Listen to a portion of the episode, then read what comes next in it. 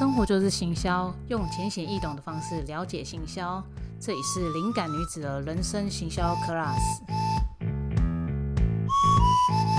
大家好，我是灵感女子 Scarlet。 今天刚好录音的时候是11月13号，大概从11月大概9号跟10号吧，我就陆续听到我们行销或者是品牌端的同行就是在那边哭腰说双十一这次好像表现不是很好耶，或者是业绩很惨，投放广告 GG， 就是类似这样子的话。那因为像我们这些行销圈啊，都一定会有一些社团LINE群，或者是这些就是同行的或者是品牌端的，就是会互相讨论嘛。然后其实我有就是发现到说，其实蛮多品牌或者是可能就是自己在抄一些广告手啊，他们虽然是说效益不好那些的，但是比较低调的其实像我也有关注在另外一群就是在虾皮的就是卖方来讲的话，就是他们的说法都不一样，那我就一一的讲嘛。看起来好像买气没有像之前这么好，可是你看哦，如果是以百货公司来讲，就是大家都会看不同地方的指标嘛，在台中的部分还是很火的，那可是在台北有一些多一点的人潮，就是实体店面来讲，那高雄就目前好像回报过来都是稍微冷清一点。好，这是实体店面的部分，就是实体店面加百货公司。那各品牌来讲的话，我目前就是有看到或观察到的品牌来讲，就是特定就是有时常在去做行销曝光的这些品牌，或者是懂得品牌策略的一些比较大品牌，例如我举例说 T T 演的部分，那他们持续都有在做这样子的行销规划。从实体之前就是在高雄那边他们有办实体展的部分，然后到这次他们其实是跟艺人跟就是LINE就是购物的部分，就是LINE他自己里面有一个平台嘛，进去之后你就看到不同的品牌它的特价的部分。那他们这次就是在安排这些部分，还有就是老粉推荐，还有他这次好像还有拉他的女儿下海，就是有点像是宣传，然后再加上他自己脱光衣服，然后有练的好，我讲到这个也不能算兴奋，就是还蛮有趣的，就是用这样的方式去做广告。那可以看得出来他们的就是成效部分都还行。那相对来讲，就是其他品牌本身平常就已经没有在花行销规划，然后在品牌定位，它也没有特别去累积活跃度高的铁粉，或者是在新闻上有时常的曝光的时候，硬要靠这一波双十一，其实我觉得是非常困难的。那像绿藤生机，其实他也聪明，就是他也知道今年的状况，所以他反而是打另外一个话题，就是双十一那个投放广告的时候，就大家都下班这样，就是一个宣传话题这样。那这一次的，就是其实在一般消费者的回馈来讲，有一些人是说没有买或干嘛，可是哦，比较小看这些，你去看虾皮，就是反而比较像是零售商，或者是比较属于选物的那种小卖家或中型卖家，他们的销量其实还不错的哦。就是单日来讲的话，甚至可能在一个礼拜的平均波段来讲的话，是有破100万以上，就是小卖家而已哦。然后更不要讲说就是中型的，有一些他们的销售额是真的是还不错的。那在新闻上面来讲的话，是还是会有稍微提到双十一的部分，但是可能因为普遍上哀嚎了比较多，所以在这次的新闻报道上其实就没有报道的这么大，就只有几则新闻之后就过去了。那这个凸显什么状况呢？第一个，你所提供就是品牌端或者是就是任何的一端，他所提供的优惠资讯啊，然后还有就是想要的一些东西的一些价格价码那些部分，其实消费者是不买单，或者他觉得说根本就不够划算，或者你甚至东扣西扣的限制这么多情况下，其实真正我能够得到可能就是100-200块的优惠，或者是我要累积到可能上千块以上，我才能使用这样子的优惠。甚至说真的东扣西扣来讲的话，可能到后面我真的只有省到运费的部分那这样子的话，我何必这时候去买呢？然后这是第一个。第二个的话，其实在这次疫情长达2年的期间，改变了很多消费者的购物习惯之后，他们已经很习惯开始在网络上就是频繁的就是去做一些下单或购买东西的补，或者是平常就有在看某些东西，他觉得 OK 时间到了，所以我就下定，那就代表说我不一定要累积到双11的时候我才买嘛，那我本身已经有在网购的习惯的情况下，那我真的不一定要等到这一天，可能到这一天的时候我反而我不知道买什么。那在双11的部分的话，在产业别来讲的话，通常都是比较日用品啊、保养品啊，然后有一些小型家电这些的部分，它的优惠的方式消费者会比较吸引。那如果你是非这些相关的东西，你要刻意再去跟着去做促销的时候，第一个可能你单价不够高的情况下，你再去做折扣，其实人家真的是有点无感啊。然后第二个就是你就是特定的产品，你也是要看你现在的客户的状况怎样，所以这个东西不是说哦，我双11那我也一起来优惠特价，因为大家觉得说有你没差。然后没有你好像也就这样，所以这个牵涉到蛮多的问题，所以为什么这次双11就会有就是做得好的一块跟做不好的一块。那我快速统结一下，就是如果你是平台端，那你本身就已经要有一定的行销规划去巩固你的铁粉，然后去创造一些网络声量，然后让人家对你的品牌有好感度，然后产品本身的本质也不要太差，就是不能说就是你卖500块的东西，可是其实真正对消费者来讲，100块的东西就可以达到你这样子的效果，甚至是差不多的商品，或者是代工厂也可以拿得到类似的东西的时候，那不好意思，那你的东西就是很容易被取代，就类似，因为现在很多其实他们都是会比较商品的品质的状况下，所以你看哦，你平常又没有在做品牌的声量堆叠，就是去创造一些网络上的话题，或者是说在客户或者是粉丝的养成之中，你没有比较个性化或者是独特化的状态下，所以你吸引不到互动率高的，就是会一直想跟你互动，或者是在你这边互动我会有成就感的这些粉丝。那你没有这些堆叠的情况下，那你就是只能靠销售嘛，靠纯销售部分，那你就是会沦落到就是可能就会去比价嘛，那就会变成就是其实就会有一点，我觉得是有点恶性循环的状况，甚至现在的消费者还会笑说：“哇，你这次的优惠不是跟上次差不多吗？”或者是说：“你这次的优惠根本就是比上次还贵100-200块。”嘿，不好意思，消费者连这个都是可以看得到的，所以在 T T 演他后来就是他很聪明的去做一个销售金字端，就是金字塔，然后在金字塔的过程中，他就是分。我38妇女节会销售哪些产品，然后我双11会销售什么产品，然后中秋还是哪边的时候我会再销售哪一个产品。那不好意思，那一 MyPro 的销售端过了之后你就买不到了，我就是很固定，就是让你养成等优惠的习惯。为什么？因为现在大家太容易被优惠资讯给洗屏的情况下，甚至现在的优惠是你要说很抠吗？应该是说消费者第一个也养到太精了啦，第二个就是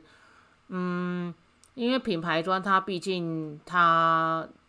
说实在就是还保有传统的价值观的情况下，就可能就是说哦，消费者就是一定要促销啊干嘛，所以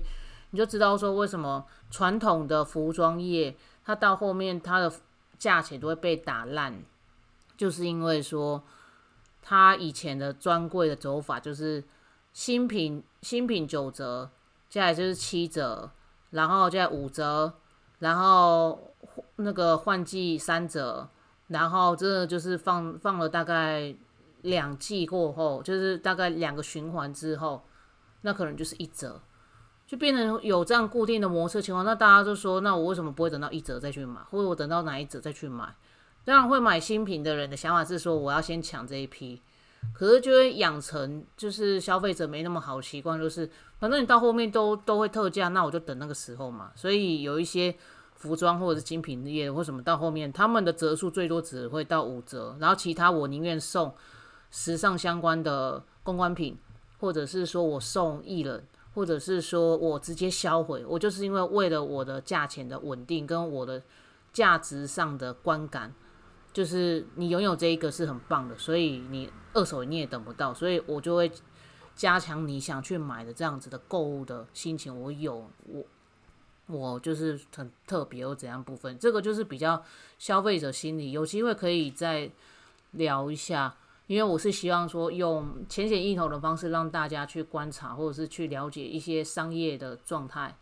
那有一些真的很复杂的，我觉得我自己也是在学习，或者我自己也是因为就是抄比较多的一些品牌一些内容的策略，就也是会因为每一年人的心理状态跟就是这个东西新的到旧的或旧的到新的，就是假设说你新品旧品啊，然后这段期间的社会状态，人的一些心情啊，还有心理状态，其实它都是会受影响。所以我也这个部分也都是在一个学习或者是在一直在实作的过程，那就是希望说就是分享给大家。所以为什么双十一的部分啊，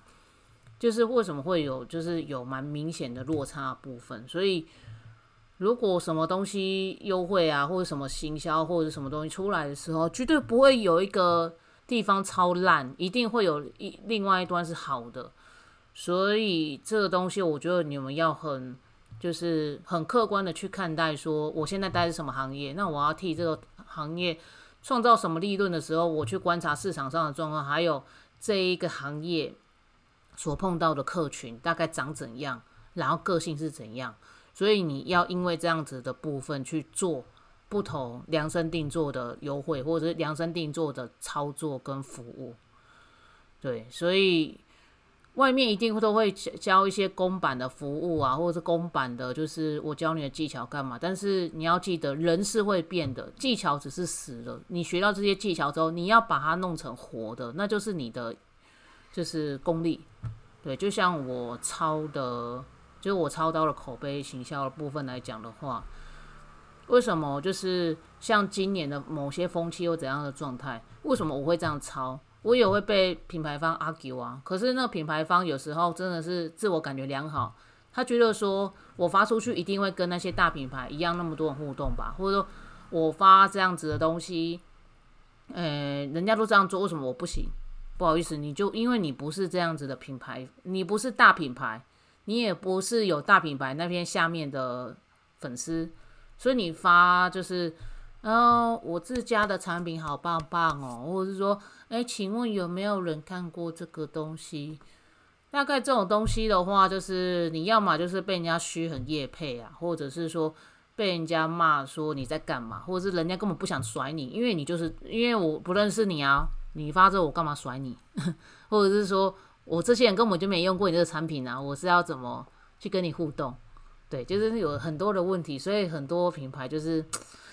你会觉得叫做自我感觉良好嘛，我觉得会有一些这样子的成分啊。然后还有就是那种我要做高大上的，结果视觉形象做出来像就是地摊货的气质，还真不少。然后不然就是我想要有走精致的风格，然后我的行销规划预算几千块几万块，然后就希望我们能够做到翻红。有啦，就是其实有一部分是策略跟运气的问题，但是就是有时候那真的是 kimochi 的问题，所以有时候真的是你要很清楚自己的品牌或自己的商品在这一个的就是市场的状况下到底是发生什么事，或者是为什么会是这样。对，所以我就想啊，为什么很多虾皮的有些是说卖的啊还可以啦，可是人家看他的业绩其实是好的，然后在正常的平台端或那些的部分他们会盖这些事情，我觉得一定有他的原因在啦。所以就是算是这次跟大家分享就是双十一的不同行业跟领域的一些落差，反正我们等着看好了。接下来11月13号嘛，接下来大概还有半个月的期间要准备什么圣诞节，所以现在还在就是在哭说双十一的问题的时候，赶快去想圣诞节的东西了。圣诞节的部分要专攻礼品，还有人际相关的讨论话题，就是可能年末了要检讨自己了，或者是心情比较 emo，或者是说我希望走出人群的这种希望感吧，或者是说我为什么没有脱单啊，就是想要取暖讨拍拍，想要温暖这样子的议题。然后像你看像甚至那个圣诞城啊，就是那个新北的那个耶诞圣诞城啊，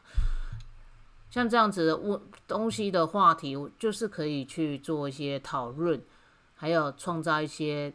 话题，就是走比较人的这一块部分。所以像礼品类的东西，你的氛围感很重要，然后要么就是可能讲一些跟感情相关的东西啊，或者是说